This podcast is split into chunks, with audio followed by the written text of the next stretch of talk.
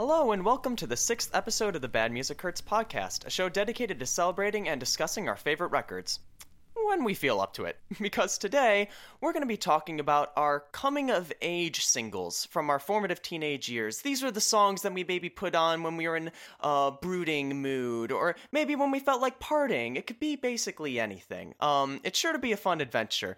Um, back to help us with this, uh, live from the sweltering Cali heat, it's Amy Granaccio. Hey, Amy. Welcome back.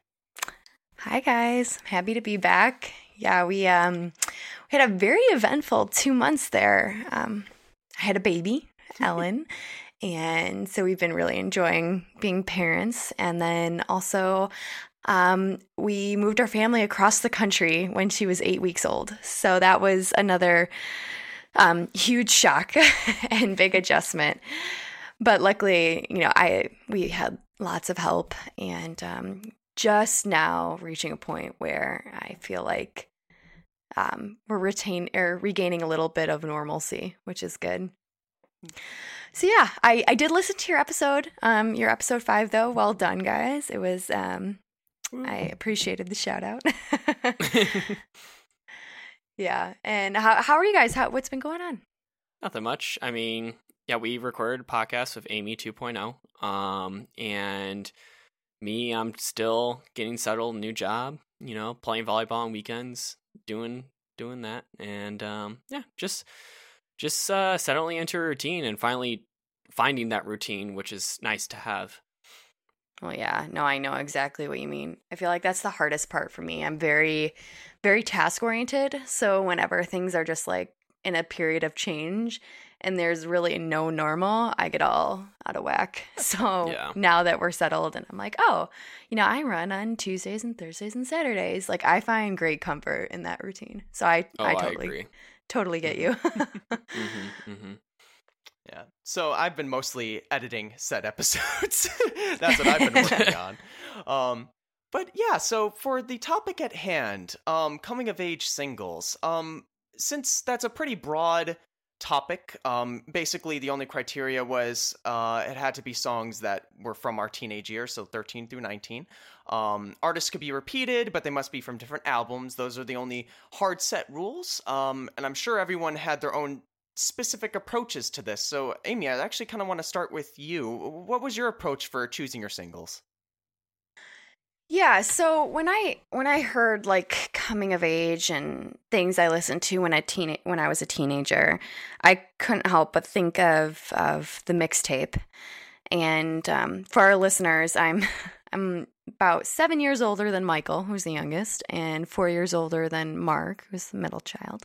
So I'm just interested. I mean, when I say mixtape, I mean, what do you guys think of?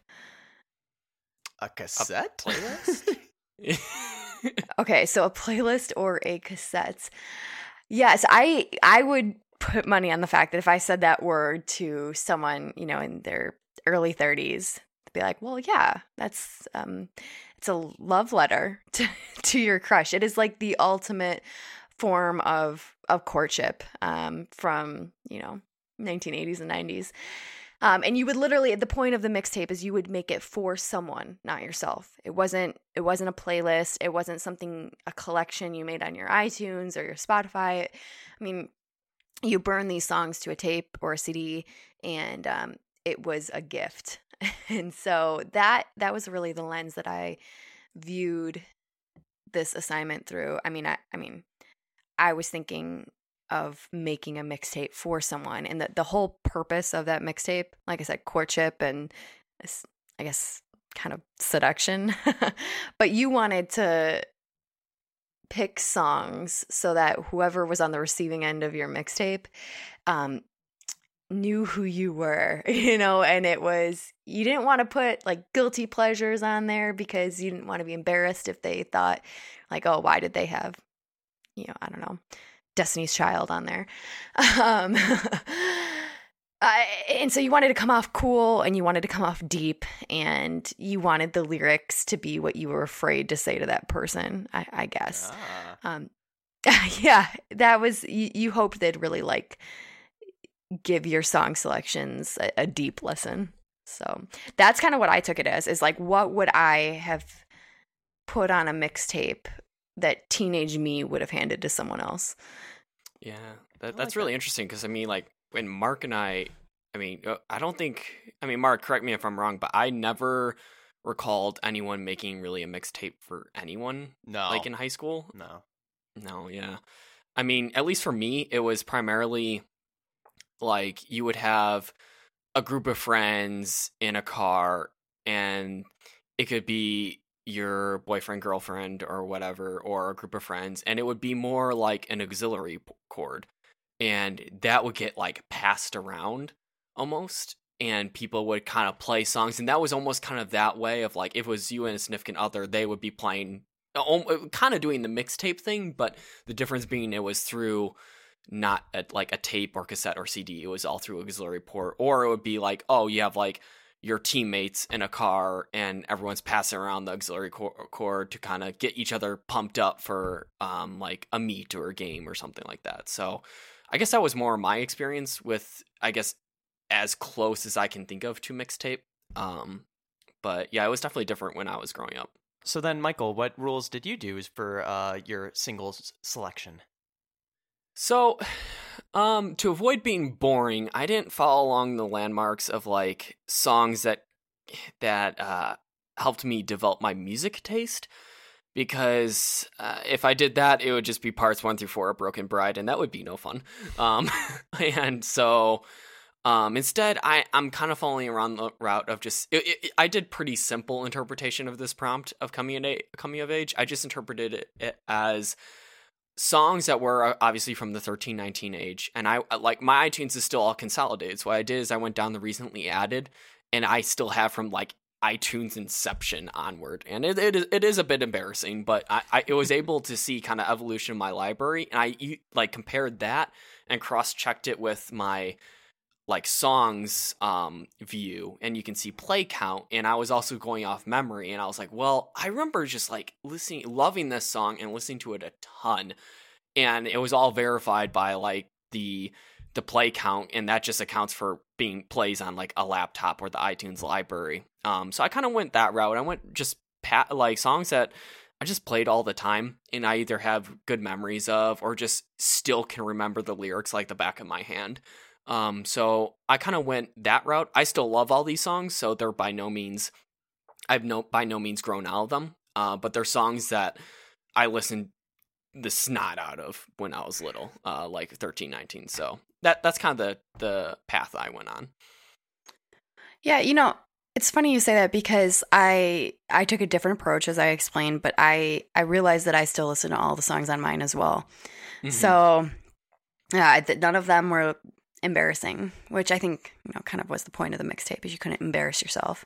yeah, Um, but and you couldn't you couldn't like explicitly tell someone or include songs with lyrics about like having a crush or loving someone. Mm. Like that Mm, was you a had to be big unspoken. Yeah, that was a big unspoken rule too. You had to be really subtle, and you had to kind of like. Yeah, it, it was it was tough to select songs. Um, you wanted songs, but yeah, that they they explained about you and who you were, and they also hinted at the fact that you were like really into this person. Mhm. But I still, yeah, I still listen to all mine as well. nice. like 'em a lot. Nice. Also, I guess I, I'm a little bit different from both of you. then, um, I, as, as mentioned before, I, I never made a mixtape for anybody. Neither did I ever get one from somebody else. Uh, so it just wasn't something uh, people my uh, age group uh, in our time did. Um, so instead, what I did is I went back into my uh, formative years, and by that I mean into the iTunes library that I had siphoned off when when I went off to college. I literally copied my iTunes library somewhere else on disk, and I'm like, this is where this is gonna stay forever. And I, I started anew, started anew with brand new things that I was actually listening to at the time, and I hadn't looked back until today. So looking back at this this old library that's basically a time capsule. I haven't looked at it in years. Um, I found a, a lot of trash, a lot of it.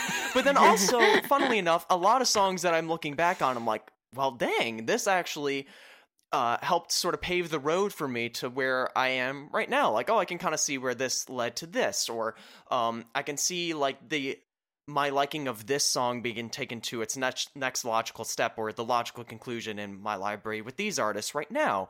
So what I did is since I never really was part of the mixtape culture, and um, I also sort of missed the boat a bit on passing the auxiliary cord cord around with Michael because I guess at, at, my at that time there wasn't as much uh, auxiliary ports in cars, so that wasn't as common a thing for people to do.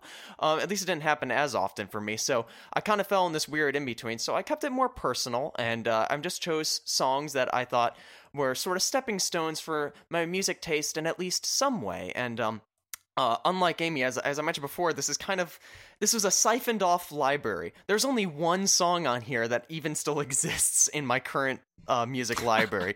the others, are, the all of them are just like left to the wind. So, uh, very much of a time. But um, uh, let it be clear, these are not bad songs. I like these songs. Um, some of them are better than others, but they're ones that uh, I had a blast sort of walking back through and imagining myself as the you know 15 year old listening to them. So i'm looking forward to walking through them nice nice. So i think i speak maybe i know we had kind of discussed about this offline but this was really difficult at least for me to do. Yeah. Um i had on a text edit file um it's here one two three four five drafts I went through to, to get wow. where I am. Um, mm-hmm. So this was kind of tough because I was. It, it, was tough to be like look, try to relive through the eyes and ears of teenage you. That was actually a pretty pretty difficult task, but um, it was a fun one. It was definitely a fun one. I had similar troubles just because it's it's hard to remember I mean, maybe I'm just ancient, but it's hard to remember what I was like back then and what I was listening to. And so, yeah, I, I agree, Michael. I struggled as well. And I'm not as meticulous as Mark, where I didn't save a copy of my iTunes library. I'm pretty sure I just trashed the whole thing and started over. Yeah, so uh, what we're going to do is we're all going to go one by one and we're all going to pick starting with Amy, then going to me, and then going to Michael. Uh, the first song that we chose, and then we'll go through all of us again and pick the second and the third and the fourth, and then we'll be done. Uh, so, yeah, start okay. us off. Okay, so um, the first, I, I mean, in general, the exercise was difficult, but it was easy selecting the first song um, because this song was like on loop my entire high school career. Um, I was a, a, diver, so there's not many of those out there. But we, uh, you know, we practiced along with the swimmers. We were in this big, you know, like pool, and a lot of times they play stuff on the loudspeakers while you're practicing and warming up for meets and whatnot. And the high school varsity swim coach was obsessed with Van Halen's Right Now. Is this Coach Rooney? Yes. if not once a day, you know, multiple times a day.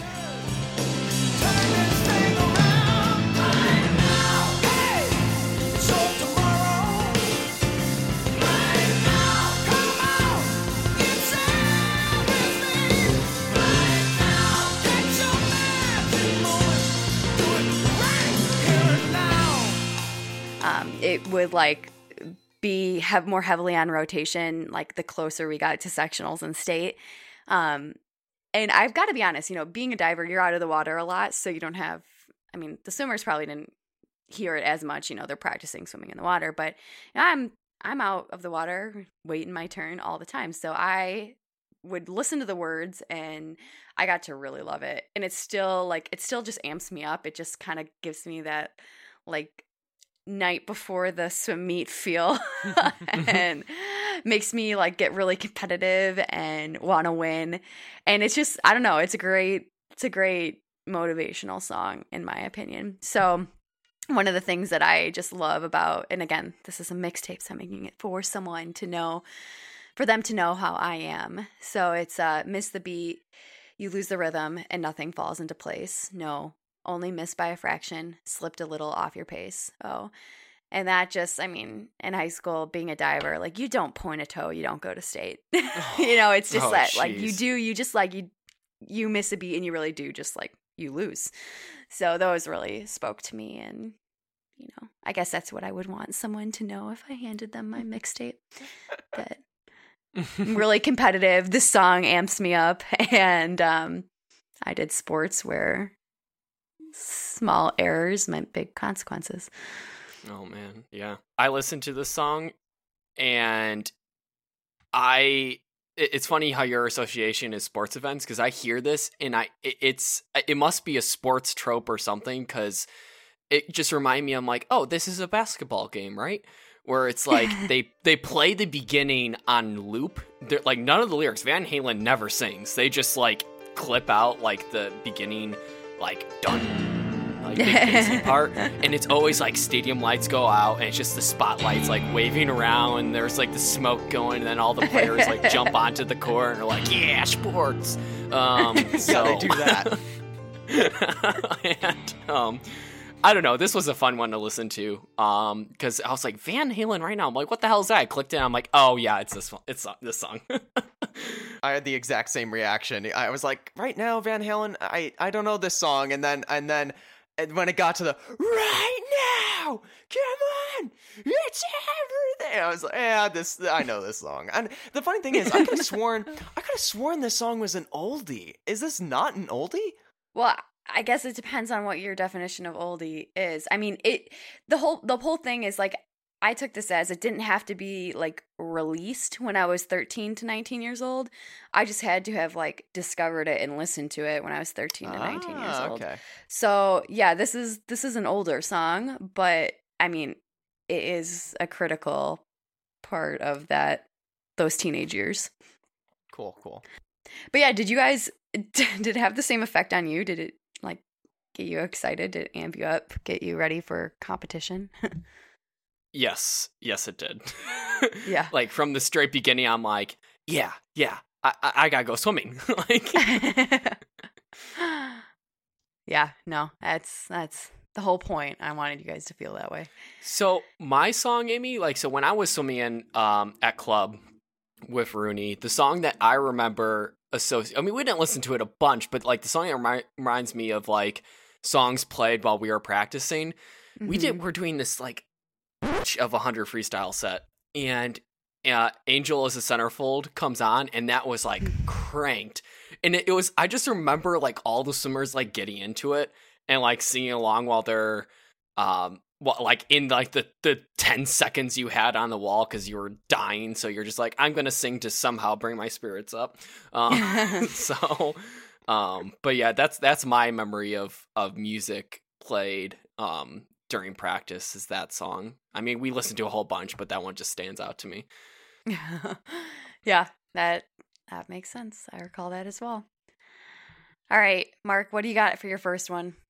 Uh, so for me, I'm gonna start with the the first one that I knew off the top of my head the minute that I started picking out songs. There was only one song I knew still in my head. There's like it's gonna be on there, uh, not a doubt in my mind. And the other ones took deliberation and searching and uh, remembering. But this is definitely one that still is a you know part of my consciousness. So it, it never really left.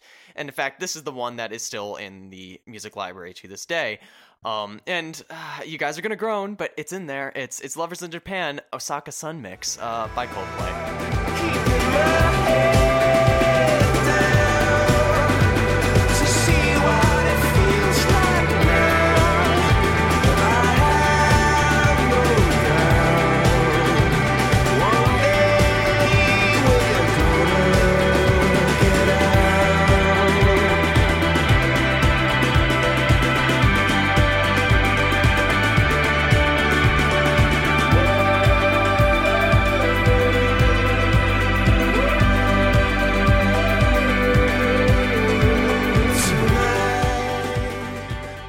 Those that read the article post years ago, uh, I think it was one of the first ones at Bad Music Hurts. Um, I kind of briefly covered how I came across this song. Um, we were on a family cruise. There was like a a youth music event or something, and uh, I went to it, and it was very awkward. It was very awkward. It was a bunch of teens sitting around on their cell phones, not wanting to dance, not talking to one another. It was awful. so I did what Oh, any God. other teenager would do in that situation. I didn't change anything about the situation and looked at the TV screen and was like, I want to see what these music videos are and check them out later because some of these music Oh, videos look goodness. weird. So I made notes of the artists for each uh, music video that came up. One of them was really weird. The camera was spinning and there was butterflies and it was kind of weird. There was TV screens and there was drawing with light. It was very odd. I'm like, okay, I got, I'm gonna check that out when I get back, and I did, and uh, it kind of blew my mind at the time. Uh, I didn't know songs could sound like like Lovers in Japan did. It was absolutely mind blowing for me at the time. Uh, and that sort of kick started things for me. Like uh, Coldplay then was the very first band I sought out albums for and collected albums for, and um, it was actually also the first band that had a release that I eagerly anticipated. Specifically, uh, after Viva La Vida and Mylo Xyloto was uh, soon to be uh, released.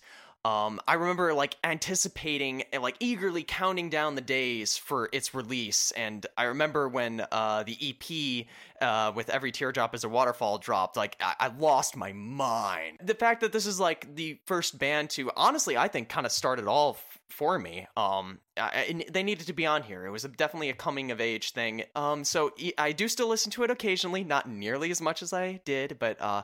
I will always have a soft spot for Lovers in Japan and Coldplay. Always.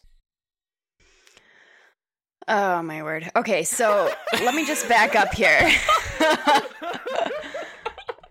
okay, Oh, first off, I knew Coldplay was going to be on, be on there. Yeah. Um, secondly, I'm just trying to get the picture. You're at this like teen night on the cruise, Yes. and you have out your phone or a pen and paper, and you're like jotting down notes of what you see on a TV.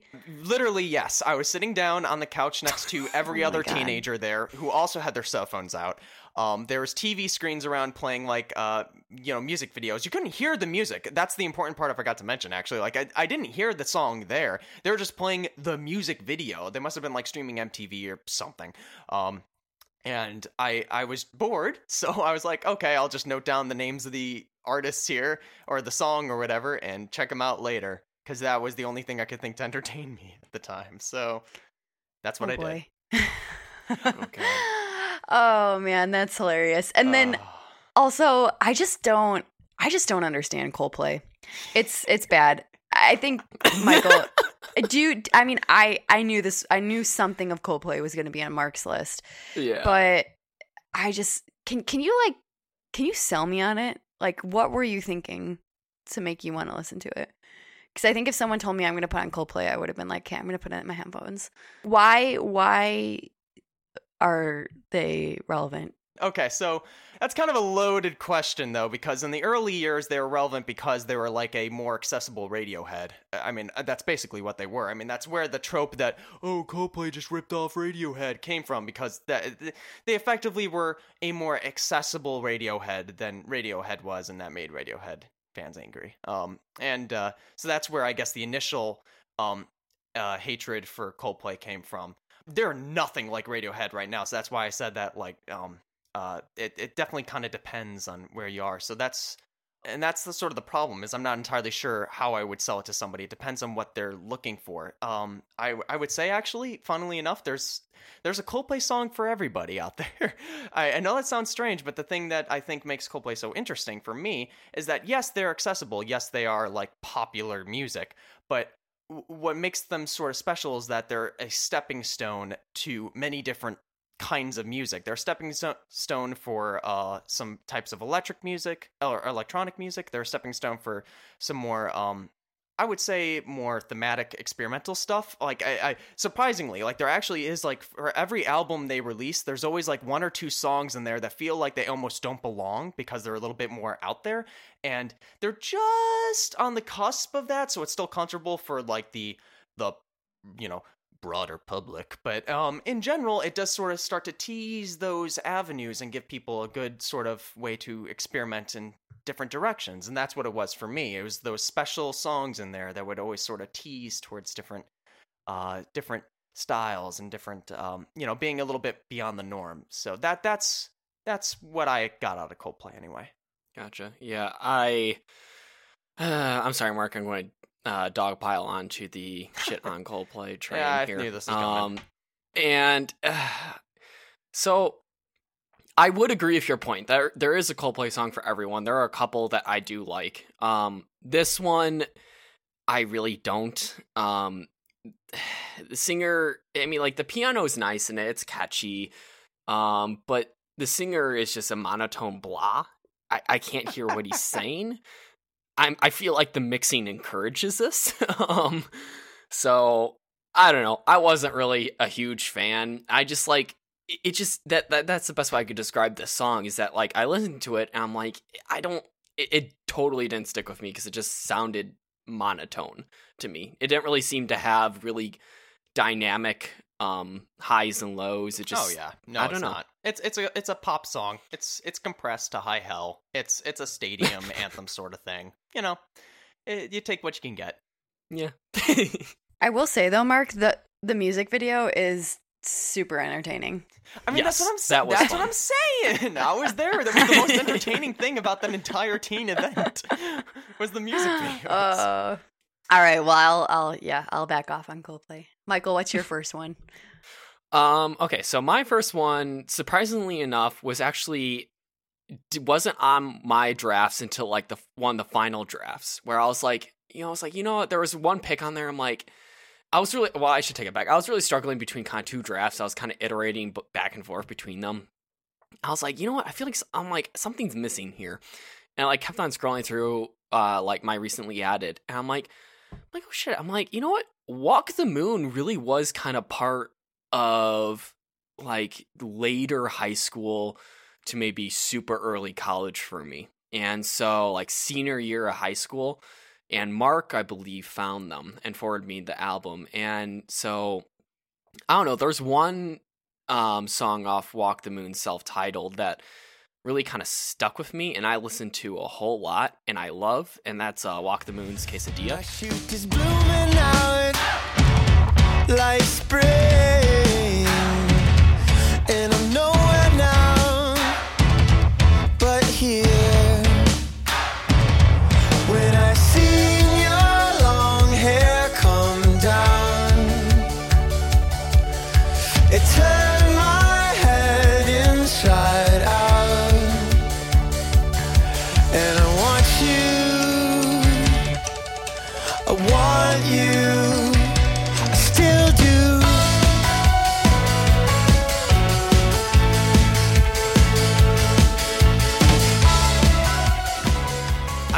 Love the song just because the beginning just always gets me like so excited. Like it's so contagious, just like the fun and excitement. Like you have a super rap a rapid synth, you have like the clacking of drumsticks. You even hear like the band members like amping each other up by like uh, like all right, and then they like just jump right into it. And it's just it's such a fun song and it just remind it like I, I listened to a whole bunch because it like the lyrics for me when I was in high school, I'm like it reminded me of a high school crush and like I associated the song very strongly with that.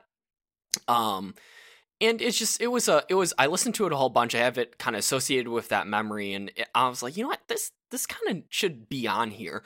Um and I don't know, this I, I really love this song because I still love it. Um because Walk the Moon at least early Walk the Moon, what I loved about them is their lyrical simplicity, but they were just seemed to always be on the nose. Like it was not anything like super complex or poetic, but they just knew how to describe certain emotional feelings towards say like a crush or a significant other just very poignantly and just like inconcisely. So like like like for example like the lyric like when you see your long hair come down it turned my head inside out.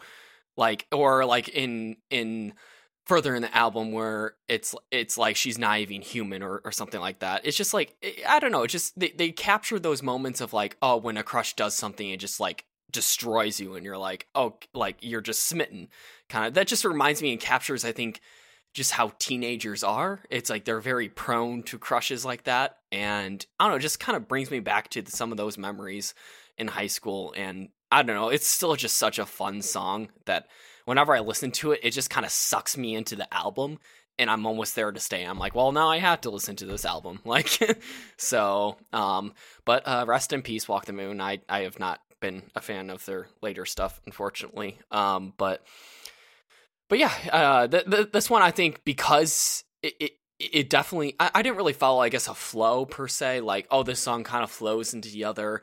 But this song i i kind of intentionally put in the beginning because i'm like you know what? The, the beginning of this song like is so good it does belong like walk the moon recognized at the beginning um of the of the playlist here. So um so yeah it definitely deserved a spot on mine. Yeah i liked the song. I liked it a lot. Um it it reminds me i mean a lot of and later in my playlist I have some 90s alternative. Um it, it kind of has a little bit of that tone to it. Um it also reminded me of um the band MisterWives. That's pretty popular now. Hmm. Okay. But yeah, I, I liked the song and I could totally see listening to it as a teenager. Mm-hmm. Yeah. I was quite surprised to see it on here because uh, it's still in my library. Actually, I was like, "Oh, these guys. Hmm. I know these guys." Yeah. um, and I agree, Michael. Their their first album is fire, and I will continue to stand by that. It's it's a good record. It's a it's a, and I really liked your description about it being sort of like a crush filled adrenaline. That that is what the first album is, and that's what makes it sort of you know really fun for me and stand out from like generic pop records like their sequel where where it's like you know it, it feels like it's got a different spin to it than just like we're playing music loudly and fastly. It- it's it, it has that that um underlying adrenaline rush to it that just uh that visceralness that just was not present in their future work and and a lot of other pop uh work out there. So i'm Mhm. i'm really glad to see this on here. Yay All right, my turn. Mhm. my my second uh second song was have you guys I'm really interested to know if you know this one, but I chose Iris by the Goo Goo Dolls.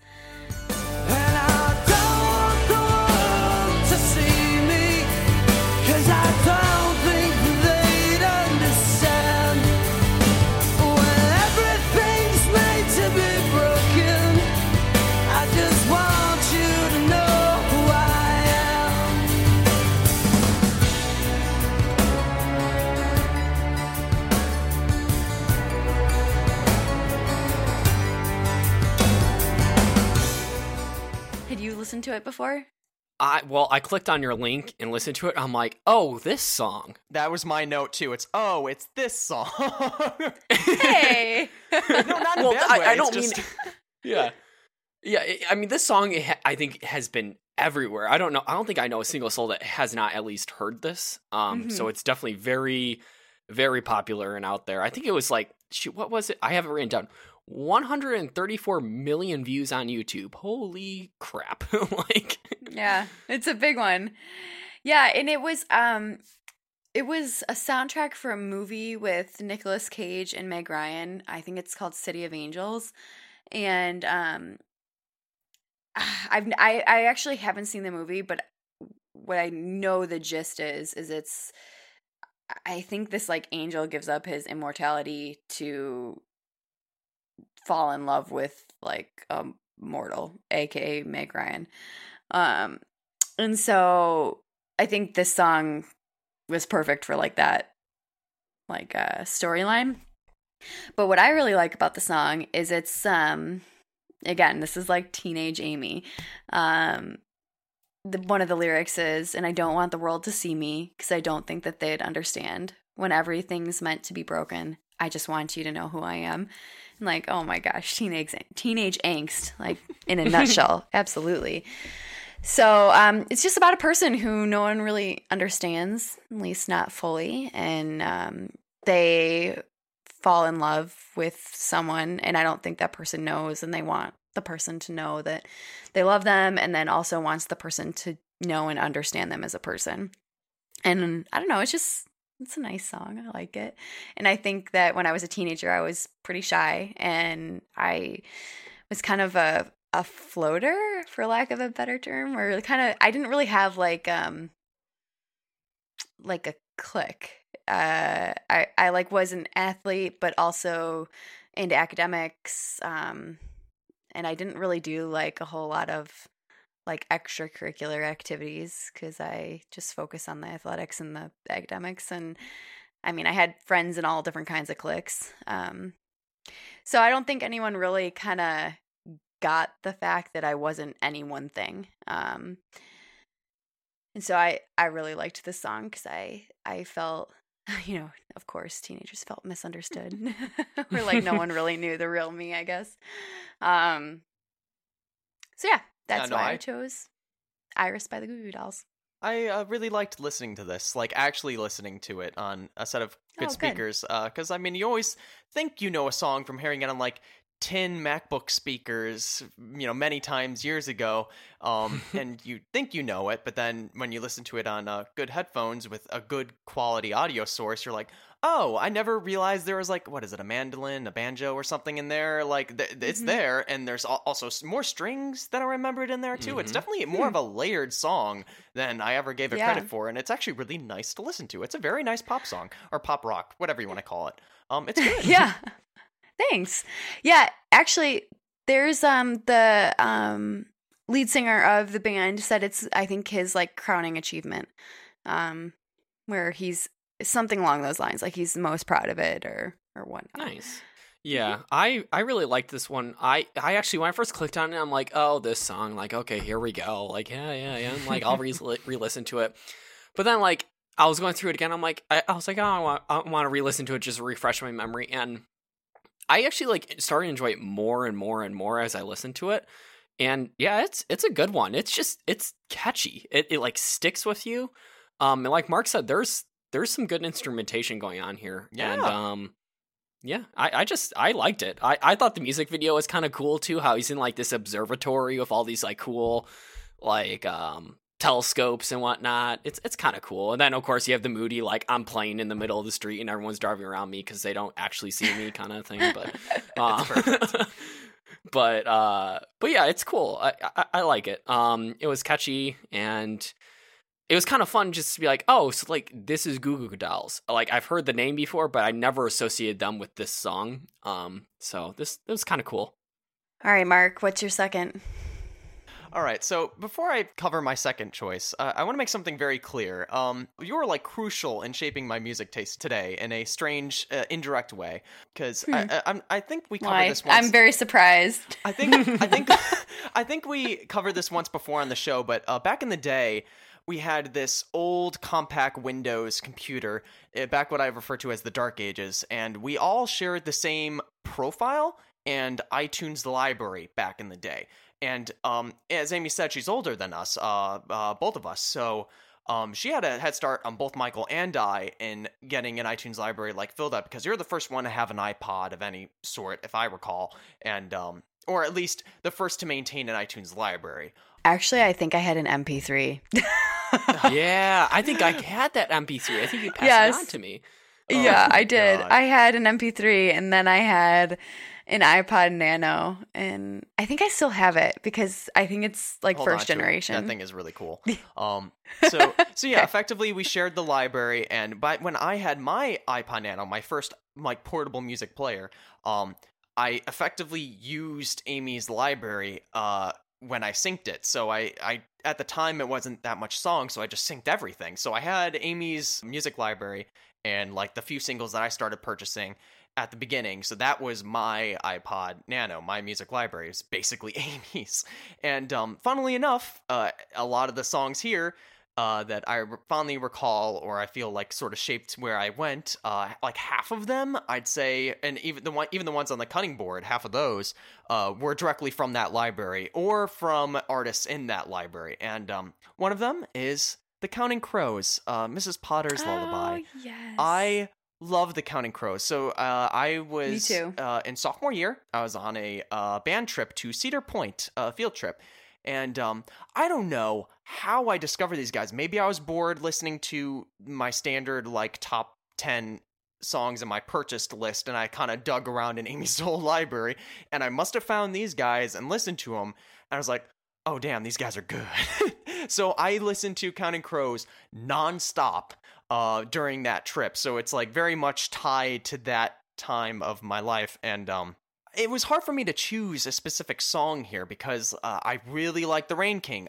Yeah, yeah. The ending of that song is ridiculous, but I love Rain King. Uh, Mr. Jones is also great. Um, but I-, I ended up going with Mrs. Potter's Lullaby. Believe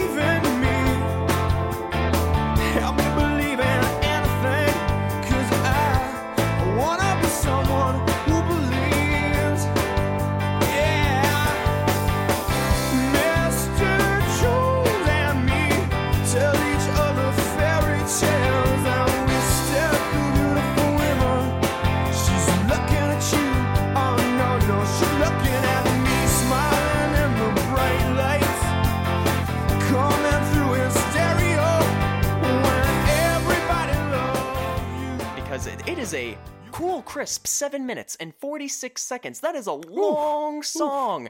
It was, I think, the first band and song, uh, looking back on it, to sort of expose me that, like, hey, songs don't have to be digestible two to four minute pop, you know, cans. You can, you can play around with the format a little bit, just a little bit. So it was uh, the fact that it was like it took its time. It is a it it gets comfortable. It's a long song. Um, they're definitely not just a rock band. I'd say they, at least the songs that I had, uh, that I discussed here, um, I, they were definitely rock songs with a little bit more flair. They had a little bit more nuance to them than just rock songs. So I, I would say definitely sort of teased directions that I hadn't really considered before, both in terms of song length, song structure, but also that like you know rock songs can be a little bit more than just rock. We can we can play around with it a little bit. We can have a song literally talking about someone called Mrs. Potter. Like I, it wasn't Yeah. something I was used to. Um, so yeah, You know, I- Harry Potter's mom. yeah, exactly. so yeah, I, I I knew Counting Crows had to be on here, but um, at the end of the day, Mrs. Potter's Lullaby uh, won out uh, a spot. Oh my gosh, there's like some select lyrics in that song that I absolutely love. And I remember listening to Counting Crows because I had their CD and I would put it in mom and dad's car. And whenever I would drive their car to like, I don't know, a doctor's appointment or something, um, I'd listen to it. And there's a line that's like, um, I, um, I dream I never know anyone at the party, but I'm always the host. Yeah. I'm like, oh my gosh, it sounds so like I I that makes me panic.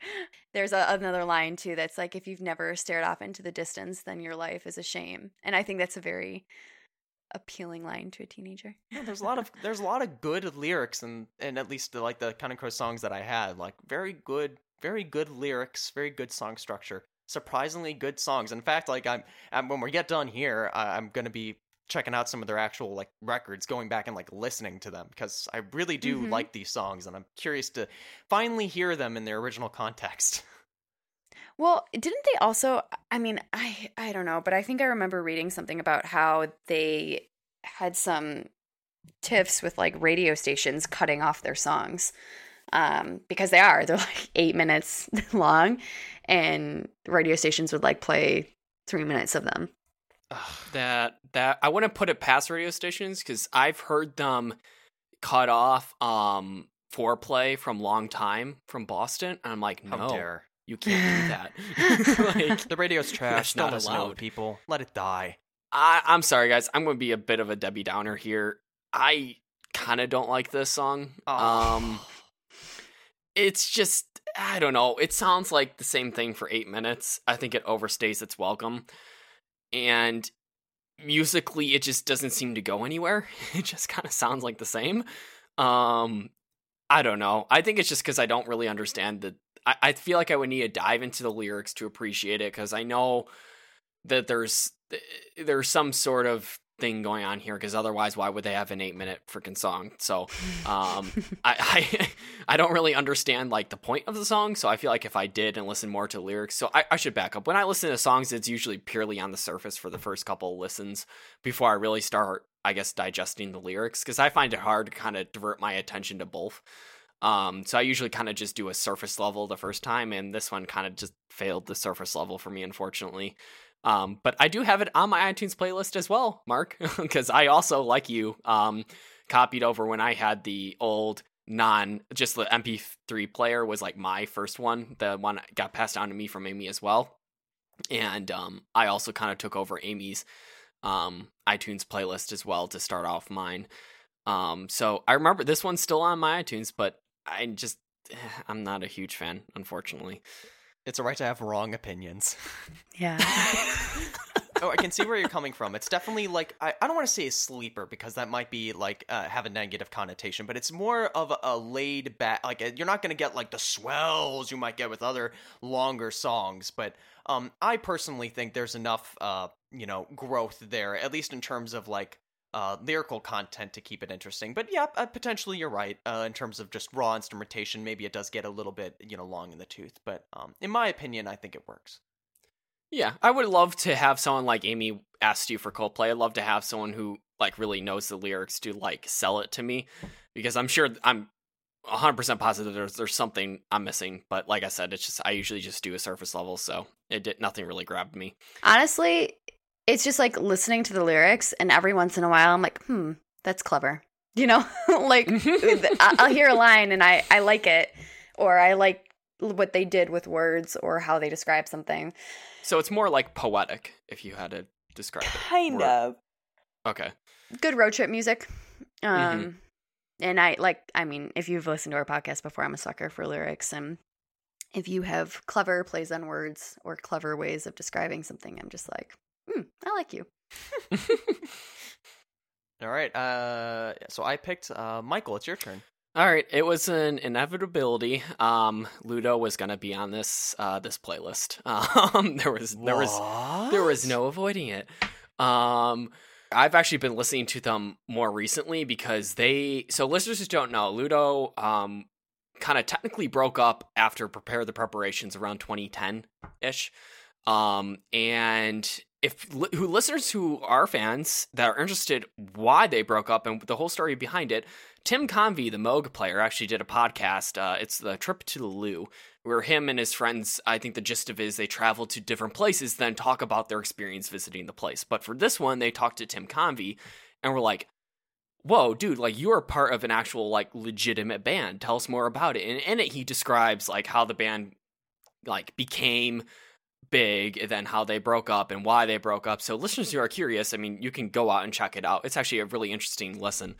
Also, listeners who probably have read um my blog, uh, my first blog post. These this was the band that for me, it, I guess to uh, to provide an analogy for Mark is my Coldplay. So these were this was the band that I actually uh, discovered through Mark. Mark found through a friend. He passed on to me, and I really latched onto them and really bought uh, like everything. Loved them. Bought every album they had, every song. Broken Bride was really the first album that showed me what music could be. Like, uh, like it didn't have to be this either cookie cutter country music or it didn't have to be. I mean, Jimmy Buffett's fantastic, but there's other music besides Jimmy Buffett. So, um, it, it showed me that there could be other kind of nerdy stuff that more spoke to me as opposed to more general music. And so Ludo had to be on here because they really kind of were integral into my teenage years, and I just listened to the snot them. And one of the songs that it was a close battle between two, but the one that came on top is uh, Ludo's "Hum Along."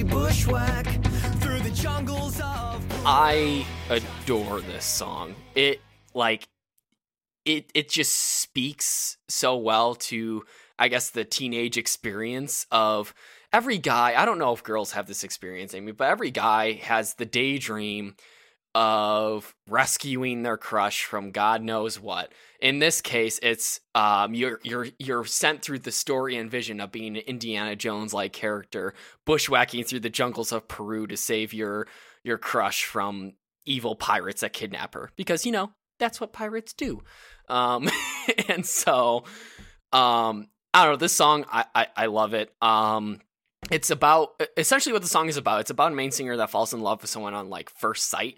And the point of the song being that maybe someday the song would reach uh like a certain popularity, and maybe one day that love interest would hear the song and sing along to it, not knowing it was written about her.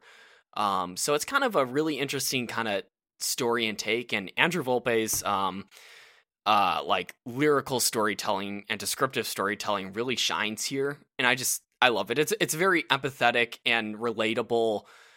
His description is very empathetic and relatable as a teenager. Um, and I just love the the fast paced storytelling around the bridge of this song. It's just a blast. I love it. Um, and it gets me singing along every time. I still know the lyrics like a back of my hand, and you know that's just such a fun imagery of like you and your crush sitting by the sea eating guava after you just rescu- rescued her, and you're crowned king and queen by the Mayans. You know, as you do. um, and so this is just a fun song. I love it. Um, the close runner up was "Ode to Kevin Arnold," but um, uh, this one "Hum Along" took the cake for me, and it really it's one of those that really I don't know, just show it was one of those that like like Broken Bride showed me, hey, songs can be like fun, nerdy, and relatable. So um yeah, this one definitely deserved a spot on on my playlist here. So I have a confession. Um, this yesterday was the first time I had ever listened to a Ludo song. no. I know you've been on my case forever to to listen to it, and I haven't. Um, it was the first time, and I have to admit, when I when I listened to it, I kept thinking like they sound like some other band. Um, and it's like trying to think of who they sound like, and it's like a mix of like Jack's Mannequin and like a couple other bands from the early 2000s. But I was expecting like something a little bit more out there, but I was surprised at how like familiar they sounded. And I knew they weren't I knew I had never listened to them before, but they sounded yeah, they sounded familiar.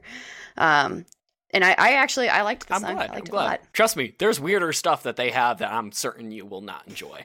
But um Come down to Lake Pontchartrain, rest your soul, and your feed brain, your brain. free for you and all your friends, Okay. crawfish till the bitter end.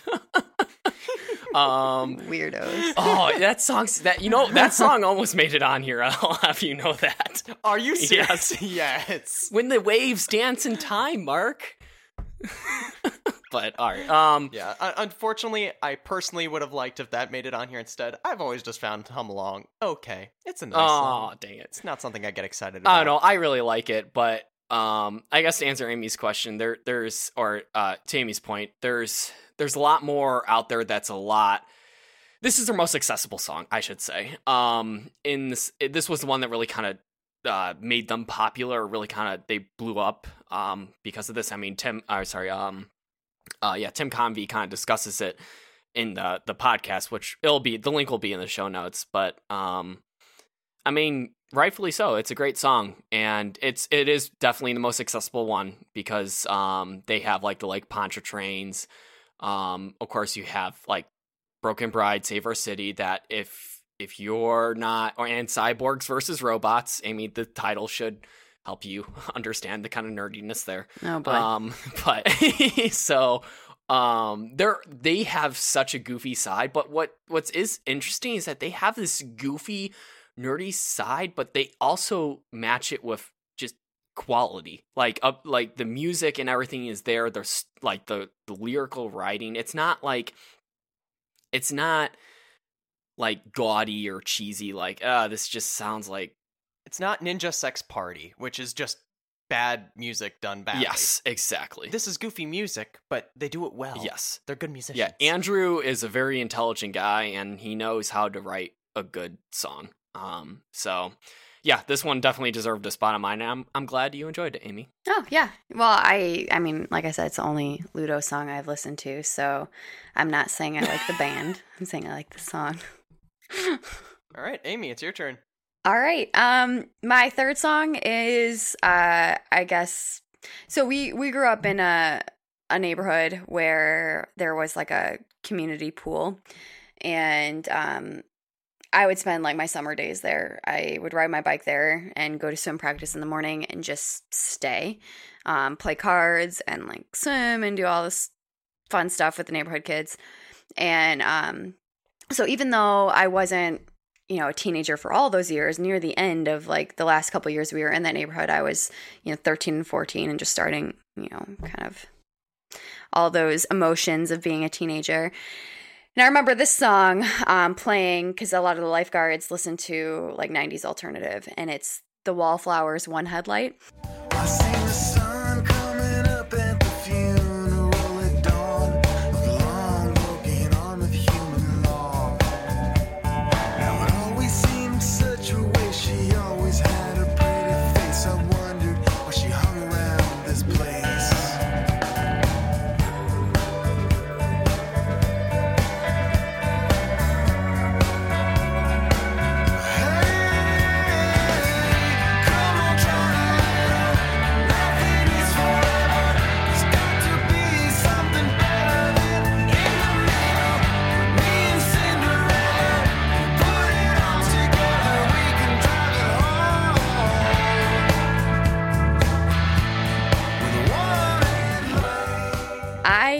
Love this song. Whenever I hear it, it takes me back to like that time and place, the the community pool in our neighborhood. Um, and I just love the message. Um, so I listen to the lyrics, and so it's I love the feeling it gives me. I love the message. I love where you know the memory it takes me back to, and it's all about um, you know you can like there's all this just crap in the world, and it sucks, and there's all this bad stuff, and you know that's all a given. Um, and then you have on the flip side of that, you have all these like fairy tales and these stories of like life being perfect and and whatnot. And the guy's just saying like, hey, yeah, things are shitty sometimes, um, and you're not gonna have this fairy tale that people bel make you believe you can have, but you can drive home with one headlight.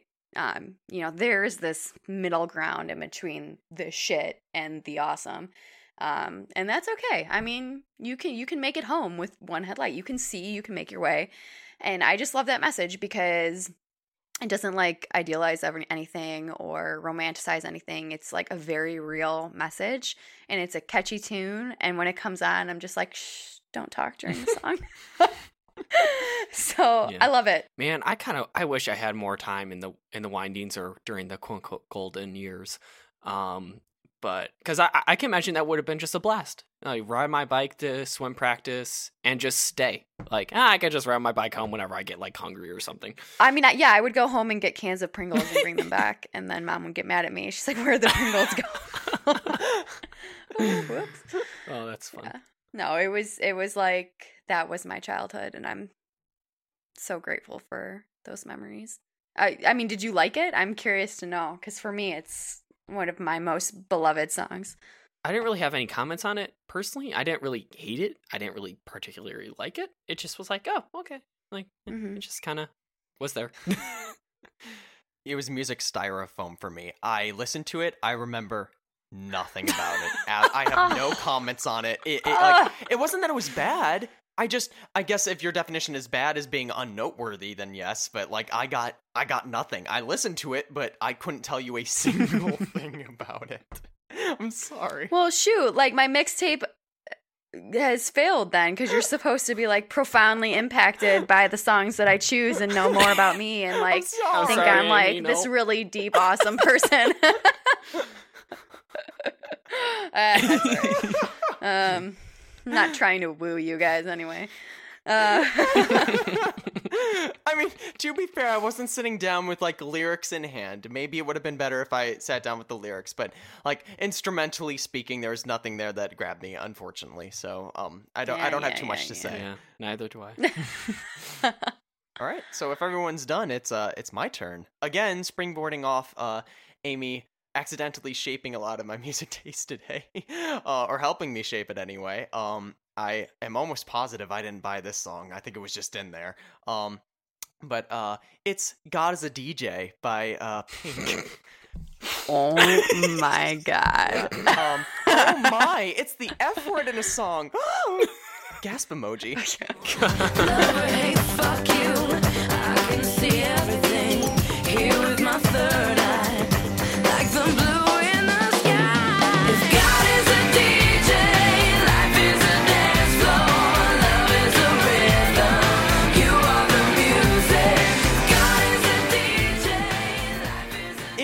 100% goofily tame by like modern sensibilities and you know being an adult now but it was it was out there for me at the time. When and did you listen to this? Like give me like when did you ever just like pick that song and like, yes, this is what I want to listen to in this moment right I, now. I have distinct memories of it being in uh in like one of the playlists that I listen to constantly and having it like on my iPod Nano as I was playing uh, Mario Kart on my DS.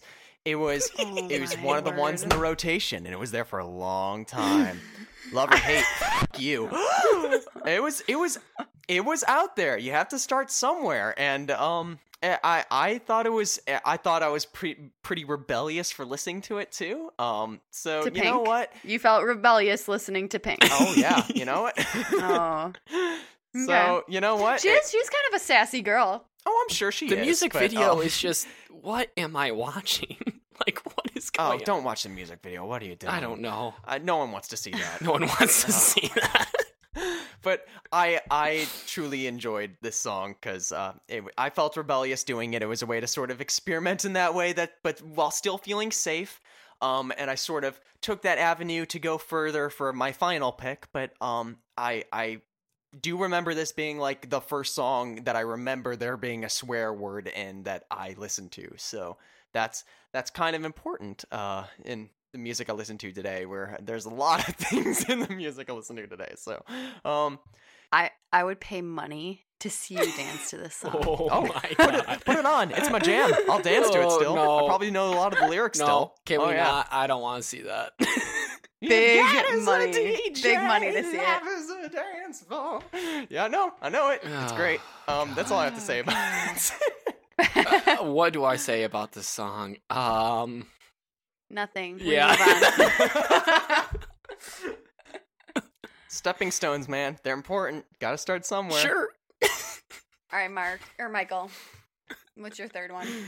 Okay. Um, let's see here. So yeah, Ludo was the first was the first band that I really kind of like interpreted as my own. Like, oh, this is like my band, man. Um, and I started exploring more, and I was like going through my recently added on iTunes again, kind of going through the timeline of it. And like the next band that I had like all the albums for was a band called Tommy and the High Pilots. Uh, Michael, don't you mean beta play? No. no.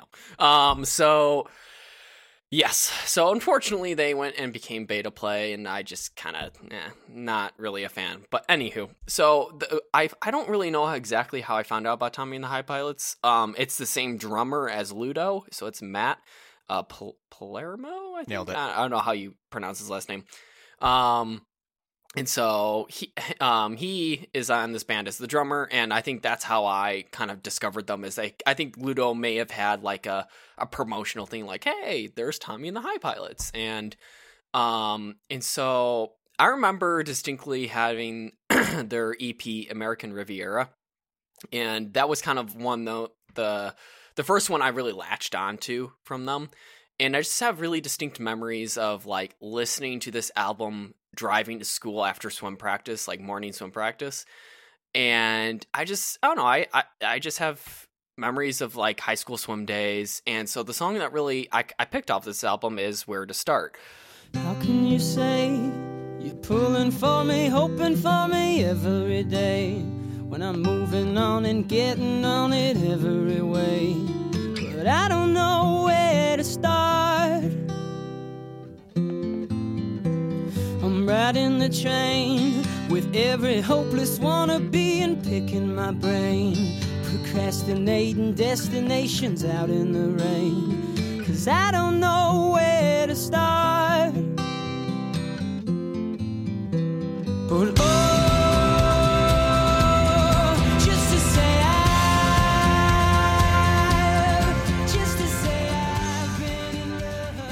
Um, and I don't know. I really uh like liked this um song because it's it's principally about like feeling a loss of direction, future, and certainty in one's love life after a breakup. But like it, it's it's told through the lens of like, well, perhaps it's all just plenty enough to say you've at least been in love. Like you're back to square one. Where do I start? And what I like about this song is that like as a teenager, I mean, it's no it's no secret I I was not sociable at all, and I was never really in the dating scene in high school. I didn't really know how or where to start, and I really, as a teenager, kind of um, uh, just really liked this song because I felt like, well, here's like a 25 plus year old adult and they don't know where and how to start. And like it was it, it just kind of spoke to me as a teenager like hey like no one's really got it figured out. Everyone's just kind of figuring it out as they go um and i found that really kind of comforting um and like like hey even the older folks don't even know what they're doing. Um so uh but yeah i don't know like the lyrics that really stand out to me is like this this one uh like kind of um verse right here is where tommy at, at like kind of the bridge um says like will i be t- depressed when i'm 40 getting horny having no sex? Can't catch a break i'm too damn dirty. I wish i was 16 i wish i was 16 i didn't know where to start um and it just i don't know it just i, I like the um I, I like the instrumentation on here it's nothing really crazy but i don't know I, the lyrics for this one just really i don't know grabbed me i really liked it as a teenager and listened to that album and this song in particular uh, a lot so I thought it definitely deserved a, a place on the playlist because of that. Nice. Yeah, I it's funny you say that because, you know, like older people don't seem like like they don't really have a clue either. I notice myself being like, okay, well, I'm 30. I am the age that my teacher Mhm. was and, you know, whatever. I'm like, man, I do not feel as old as I thought they Mhm. were at that time. Yeah. You know, Mhm. you uh yeah, you kind of realize that people are all just kind of winging it and doing the best they Mhm. can and that yeah. No, I liked that song as well. Thought it was good. I also really like the lyric um, where he, he describes New York as a place where everyone's an asshole in the kindest way. I'm like, yes. Yes, I remember that lyric. That was good. Uh, unfortunately, I, I've never been really a big fan of Tommy and the High Pilots. I just don't find any of their instrumentation like uh, musically. I don't find them musically interesting. Like, uh, granted, I'll I'll grant you that there's some fun lyrics in there, like you know, uh, pretty clever lyrics. But I, I just, ah, man, I've just never been a fan of their presentation. Yeah. it's always just been okay. That's understandable, But yeah. uh, with that said, this one's this one's good. It's a good song. Mm-hmm. Mm-hmm. Yeah. I like the lyrics. No, yeah, I, I agree. that they're they're by no means anything experimental or crazy instrumentally. Um, they were for me a a logical next step, like baby step, and I'm going to explore new music. This is familiar, um, and so they were a good kind of sidestep exploration for me after Ludo, um, and that's kind of why I guess uh, I took to them. So, Yeah. Though let it be said, uh, I actually really like the brass at the end of this. oh yeah, that It's is fun nice. brass. All right, Amy, your turn again. Last pick. So my fourth pick is um, "Brandy, You're a Fine Girl" by The Looking Glass. There's a girl in this harbor town, and she works laying whiskey down. They say, Brandy, fetch another round. She serves them whiskey and wine. They say, they say, Brandy, you're a fine girl. What a good wife you would be. Yeah, your eyes could steal a sailor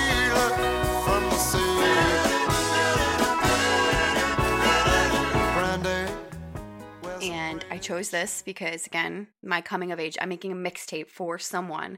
So, what I would want them to know, again, you can't like say, like, I have a crush on you or I like you or whatnot. They're just supposed to subtly get it from your very carefully selected choices. And I guess with this one, um, I would want the person to know that, like, I like older songs. I like, um, this reminds me of summers just camping in Wisconsin. And um, I love the lyrics of the song, how basically she's this girl in this bar and all these sailors come in and she's serving them whiskey. And um, they're like, oh man, like you're so pretty. You would, you're like so awesome. You would make a great wife. And they kind of hit on her. And she's kind of pining for this other sailor who she loves but he loved the sea more. So she's like holding on to him and he let her go because he's got to be out on the water. So I just love this song because I think that in my teenage years, you know, 13 through 19, I I mean, I dated, but I would say just I didn't feel like I was playing for keeps at all. Um, and I guess that's the best way to put it. That I just always kind of felt like actually, um, the man in the song who was like, Brandy, you're a fine girl, but I'm gonna go because I just have other things to do right now. Um, yeah, so it's weird. I I kind of wasn't didn't picture myself as the girl in that song. I pictured myself as the guy who's like, I'm holding out for something else, or I don't know. I gotta go out to the sea. I just never. I felt that way a lot in my high school relationships, just kind of holding out for something else and not really like I said, playing for keeps. I just would leave. and so, yeah, I don't know. I guess this is kind of like if I was going to make a mixtape for someone, I think I would subtly want it to say, like, don't take me too seriously. So I'm sorry, but I actually didn't listen to this one. This is a a clutch uh, switcheroo. It looks like at the last minute. I I don't know the song. I need to listen to it real quick. So uh, ho- hold on for a moment. You've heard this You'll- song. you You've know it. heard it. You've heard this song. Hold on. Yeah, I, I still, I, I'm sorry. I still don't What? quite. I guess Really? it, maybe it sounds familiar. Huh. Yeah, sorry. Really? Oh, my word. Okay. That's strange. Also, I'm looking at the picture of this band. This guy has gnarly hair and he's got these glasses. Like it's, it's Right? wild. Holy shit. Yeah. No, it's a great, it's a great 70s is a song. wild Um, But the song's really nice. I like it. You got an oldie in here, like a bona fide oldie. I like Mhm. that. Yeah, and that's uh, you know, like I said, subtly. What's that's point of the mixtape? Send a little message. Like you'll probably like me. I'll probably like you. This is probably not gonna last. oh, I love it. Oh. So I I have heard this song before. Um and I'll be honest, I kind of hated it before because I had no idea what it was about. I'm just like, God, fuck this song. no. Um, and then I actually figured out what it was about. And I'm like, you know what? Like, it, like once I actually sat down, like I read, like read the lyrics. I'm like, oh, this is actually, I, I think I actually really like this song now. Um, It's a it good is. one. I like. I honestly just thought it was like I just knew the verse or sorry, the chorus, and that's all like I really knew because the only times I've ever really heard this song have been the radio. So the the quality is in Jenny. It's just awful. It's like I know. Let's listen through it like a through a tin Oh. can and a string. Jenny is Michael's Jeep. Hand me down from me. It's a piece of crap. She's crap limping car. along. Jenny. She's limping along. The bass is turned all the way down because otherwise it rattles. Um, Sounds about and right. so needless to say the music quality is is terrible. So uh, the only time i've really heard the song has been when i turn on the radio uh, just on a short commute to work. And i was like oh god this song. But now that i actually know what it's about and i, I can hear all the other lyrics i'm like i actually really like this song. It's it's musically kind of catchy. Um and yeah I, i'm glad you had it on here because otherwise i probably wouldn't have i don't know really turned my view on it around. So All right, Mark, what's your last one? I guess sort of taking the journey begun by God Is a DJ by being to its logical, annoying conclusion. It's bitch of a living, Spring Awakening. It's like fantastic tossing, turning without rest. Cause my days at the piano with my teacher and her breasts. And the music's like the one thing I can even get it all. And those breasts, I mean, God, please just let those apples fall.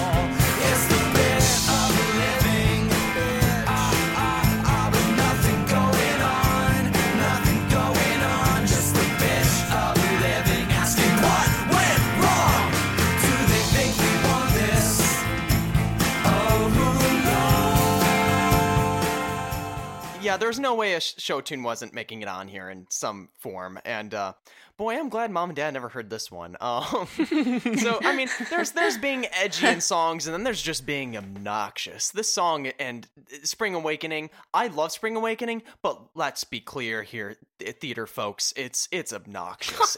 but um, at the same time, I I still enjoy it. It does take me back to you know being backstage with uh the theater people and um uh, you know, the, the song would come on, and everyone's a little bit angsty, maybe a little bit sleep deprived because you got like five tests tomorrow. You're not getting home until 10 p.m., and it's tech rehearsal, and you kind of want to die, and you're all in this together, and everyone's hormonal, and it's it's it's a bad time. And then Bitch of Living comes on, and you're like, yeah, life's a bitch. And and and you can feel a little bit moody and feel good about feeling moody. It's it, it was a good way to sort of let off steam in my opinion as a youthful teenager. And um i i don't listen to the soundtrack anymore.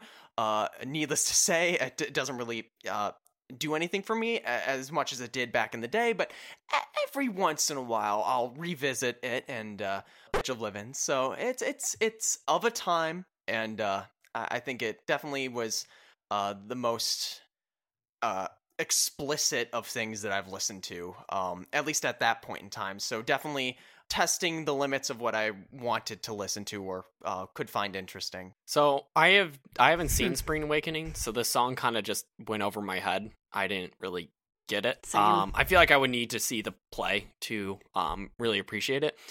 Um, but yeah, I, I don't really have ma- many comments besides that, unfortunately. Um, musically, uh, play songs are a bit more tame because the focus is on the character development, the lyrics, and everything like that. But I didn't know the characters. It sounded like there was multiple people singing in this, but I wasn't sure.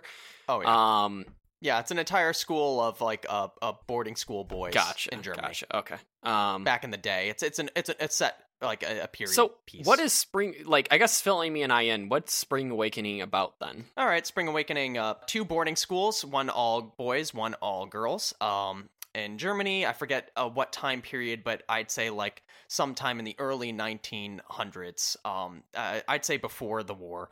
Uh, and yeah, and you got kids that are like you know really feeling hormonal.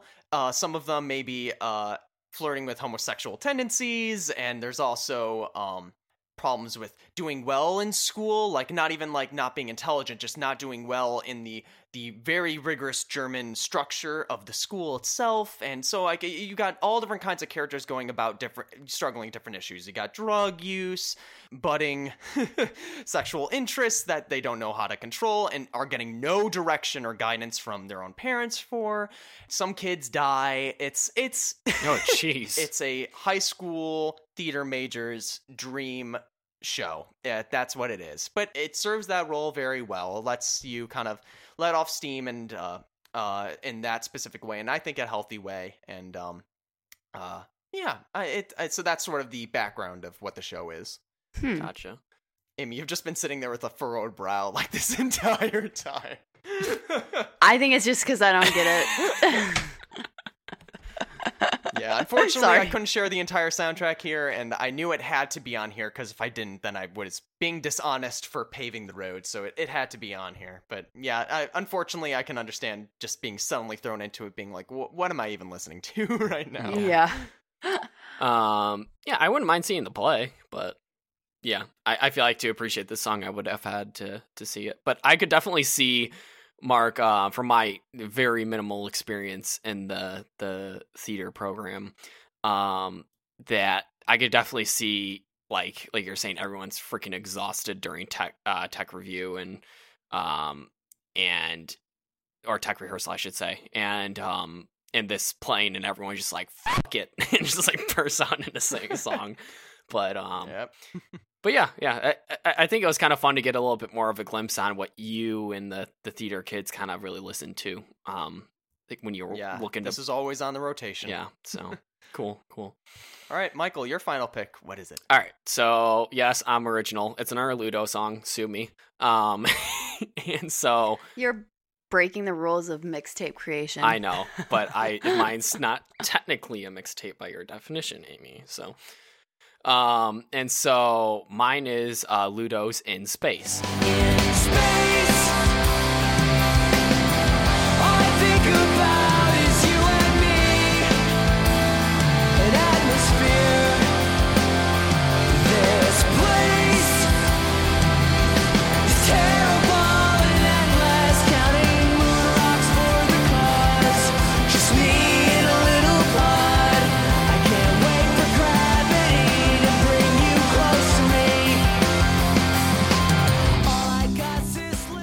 this is from when I was talking about uh, "You're Awful, I Love You." This is the closing song to that album, and I really loved this song um, because Ludo thought of singing in space before Chris Hadfield made it cool. Um, have you guys seen that video of Chris Hadfield in the space station? Oh, of course. No. Oh no. oh, it's going to be in the show notes. Uh, listeners, please watch it if you haven't list, uh, seen it Yeah. already. It's it's a treat. So I'll describe it. So Chris Hadfield um, is a cool astronaut that has, from my understanding, been pretty active on like social media and whatnot. He's like um, Scott Kelly, I think, where Scott Kelly did like the the year in space, and there's that whole controversy where it's like it wasn't technically a year. You didn't do 365 days, but whatever.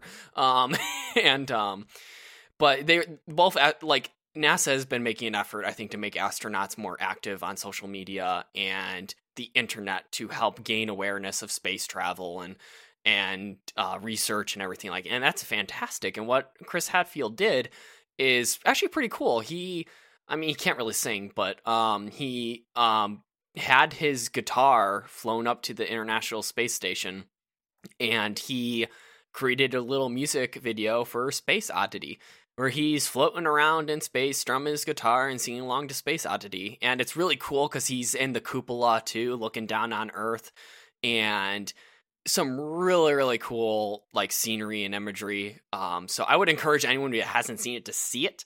But I would like to point out to Chris that I'm sorry, Ludo thought of it first, but you know, um, so.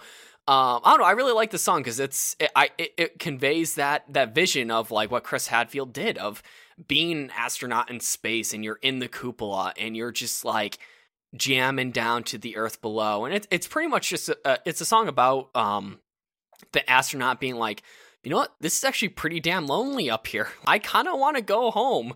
Uh one of the lyrics is i can't wait for gravity to bring you close to me and no celestial body could compare to you. And i don't know this is so this song i love too because this is where um Tim's Moog playing really shines because in the first album, um, Ludo self-titled, he was still learning how to play that instrument. I mean, he is uh, a guitar player and a singer. Um, and Ludo was pretty much like, "No, you're gonna play keyboard, the Moog," and he's like, "Okay." and so, um, he was kind of learning it for the first album, but by their second, he.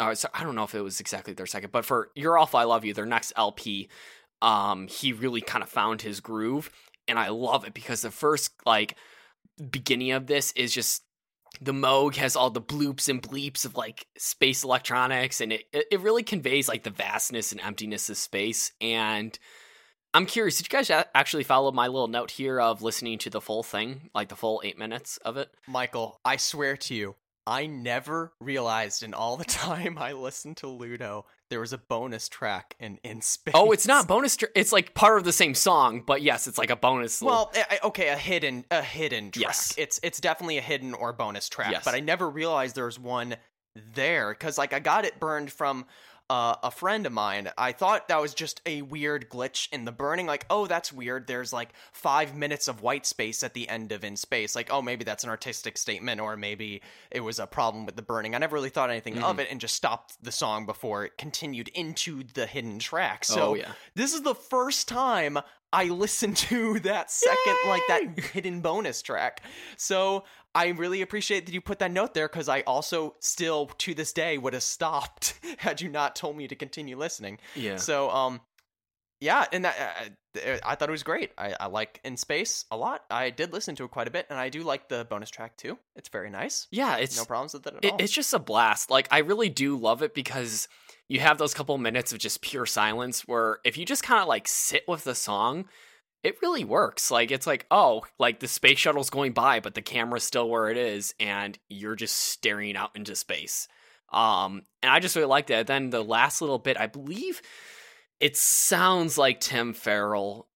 I'm I, I'm pretty sure it's not Andrew. I think it's Ferrell, and he does the acoustic little strumming along, and it, I just it's such a sweet vision to see or to imagine this astronaut strumming along to his guitar just solo, and it's just it's like a love song to or like a message to like his wife or or lover down back at Earth, and like through the cupola, like staring through the the cool observatory in the space station and looking down on Earth and I don't know. It's just it's a great song. It, it- you got to listen to it with good headphones on to get the full Moog ex- uh, experience. But, um, yeah, I don't know. I just I don't know why this song in particular, but I just always really loved the close of that album because it meant this song was coming up. Um, and and yeah, it, it, it's a great one. So I, it it definitely deserved a spot on the the playlist because I, I recall multiple times like kind of just being like, you know, I just feel like listening a little bit of Ludo, and I this would be one of the songs that would just like I would just type into like command spacebar in space and let it go. So,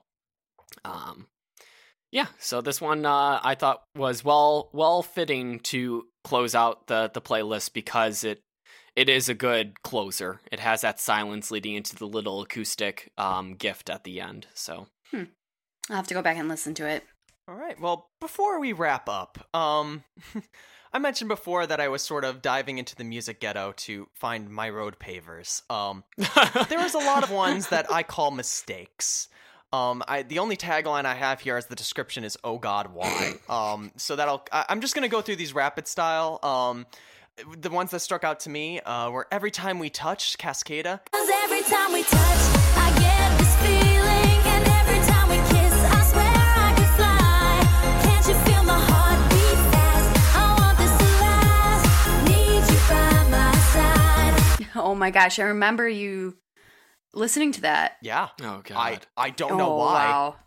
yeah, if there's one thing I've learned going through my old iTunes library, it's solidified that kids have bad taste. oh yeah. Kids have bad taste.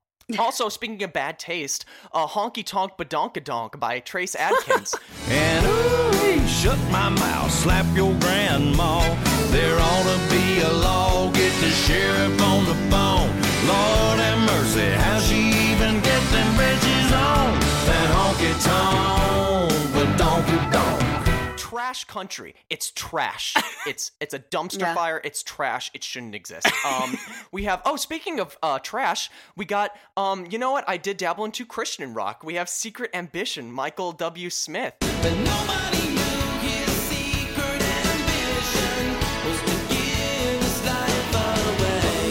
Was wondering what that was. That's Christian rock. That's of course it's Christian rock. He's talking about fucking Jesus. Who else I is always- he talking about? I always feel tricked by Christian rock. Yeah. You know, I'll I'll go to the station and then I'll be like, "Oh, this is a good song." And they'll be like, "His saving grace." And I'll be like, "Ah, change it." Damn it, got me again. Jeez, it's like a Got me roll. again. You feel cheated. It's like being Rick rolled, but it's Christian music. Uh, oh, and then finally we got "Move Along" by the All American Rejects.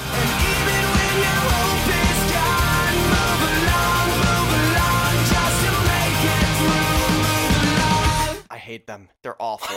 they're, they're- just absolutely squeaky clean teenagers that are faux rebellious, but are totally white lab produced to be like acceptable to suburban moms everywhere. It's like, oh, my kid's listening to progressive rock, but it, this seems acceptable to me, and and that's exactly what niche this is supposed to fit. It's garbage. So I have a little comment on that. So this is um Tommy and the High Pilots only human levels of feel good cheesiness. This move along stuff.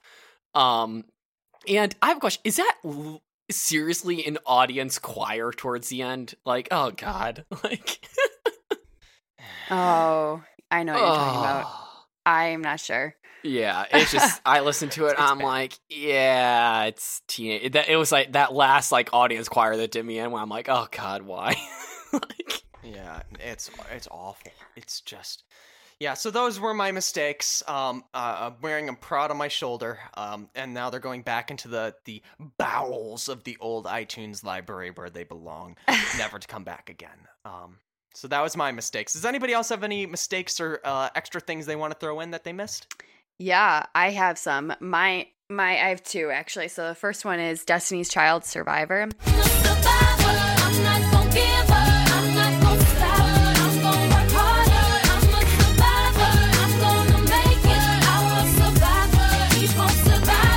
I used to listen to this song and be like really into the lyric when she's like, "You know, I'm not going to diss you on the internet because my mama taught me better than that. I'm a survivor." And I just thought that was like the coolest thing. I was like, "Yeah, I'm going to be classy. I'm not going to say anything about people on the internet." um, that and then just like all of the pop country, every single song. Uh, when we were talking about during the Lord Huron podcast, Nelly and Tim McGraw's over and over again, um, that I I owned that No. song. Like Oh, that, boy. I I purchased. I paid money to have that song in my library. Oh, so I paid money for that. yes, so those are my oh god whys. Oh shit. All right. So um I have uh one. Um so you guys remember American Idol? Yeah, yes. So Paula Abdul went through I think a midlife crisis moment and she like released a single uh produced by Randy Jackson, I think. Um and it's uh Dance Like N- There's No Tomorrow by Paula Abdul and Randy Jackson.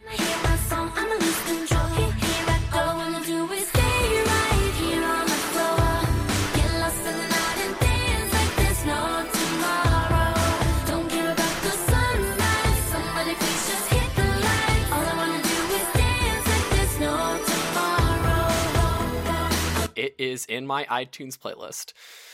It's stupid dance garbage pop. It's awful. But what is actually quite fun is watching the music video and just watching Randy Randy Jackson like jamming on the bass. I'm like, yeah, Randy. and then um Yo, dog. yo dog man like but the song is literally money plus auto tune plus fame it can all really help um and um what i will say though i i- for memory's sake it was kind of cool because in the music video at the very end it like uh at the very end it's it's a photo of of the american uh, idol cast it's uh seacrest uh cowell jackson and abdul all singing together. It's like that's cool. This must have been a team effort because she probably needed it. Um, Oh. That's mean. it is, but I mean, like, Oh my gosh, I'm watching the music video right now, and Randy Jackson is just on bass, just slapping Yep. the bass right there. oh my goodness. Amazing. It's like a it's like a strange mix of Janet Jackson and J Lo, and it's so but like with a hint of Sesame Street because Yeah. it's like it's so bad. It's so Ah, bad. yeah, it's, is, this is it's so auto tuned to hell. It's just I have no. If I can tell it's auto tuned, I I no no thanks, no respect for that. You want to know what this reminds me of? Is like making up dances in my living room as a kid. Like these, that's what this reminds me of. Like I would have danced to this. oh, and I just got to the like cover of a CD yeah, type Mhm. picture, like a band picture of the American Yeah. Idol cast. it's just it's oh, Picture of the is good. crew. It's it's just it's a little cringy, just just a bit, but yeah, it's on my iTunes uh, uh library, and like you, Amy, I paid money for that. oh God, why? it's all right. Oh God, why? There you go. Uh, I think that's as good a place to end as we're going to get. Oh my god. Well, Amy, thank you for being with us today to walk through uh, our coming of age years. Oh yes, no problem. Thanks for having me. It was fun. Take a trip down memory lane. Mm-hmm. Um, and Michael, thanks for being with us as well. yeah, it was a fun time. It was it was really fun, kind of diving through the the uh the 2000s era in my recently added um section of iTunes. So that was fun. Just going all the way back to the past. All right, and uh, thank you, listener, for tuning in. All songs mentioned and any other materials will be linked uh, in the show notes and at bandmusichurts.com. We're looking forward to seeing you next time. Uh, take care. See you on the other side.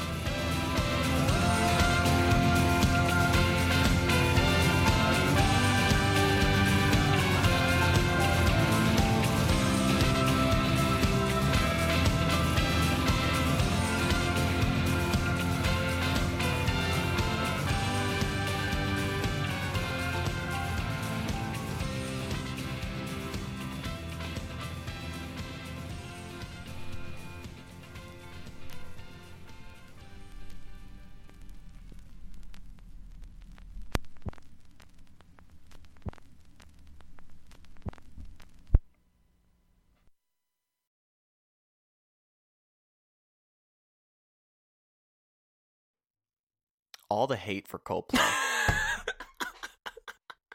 I don't deserve this.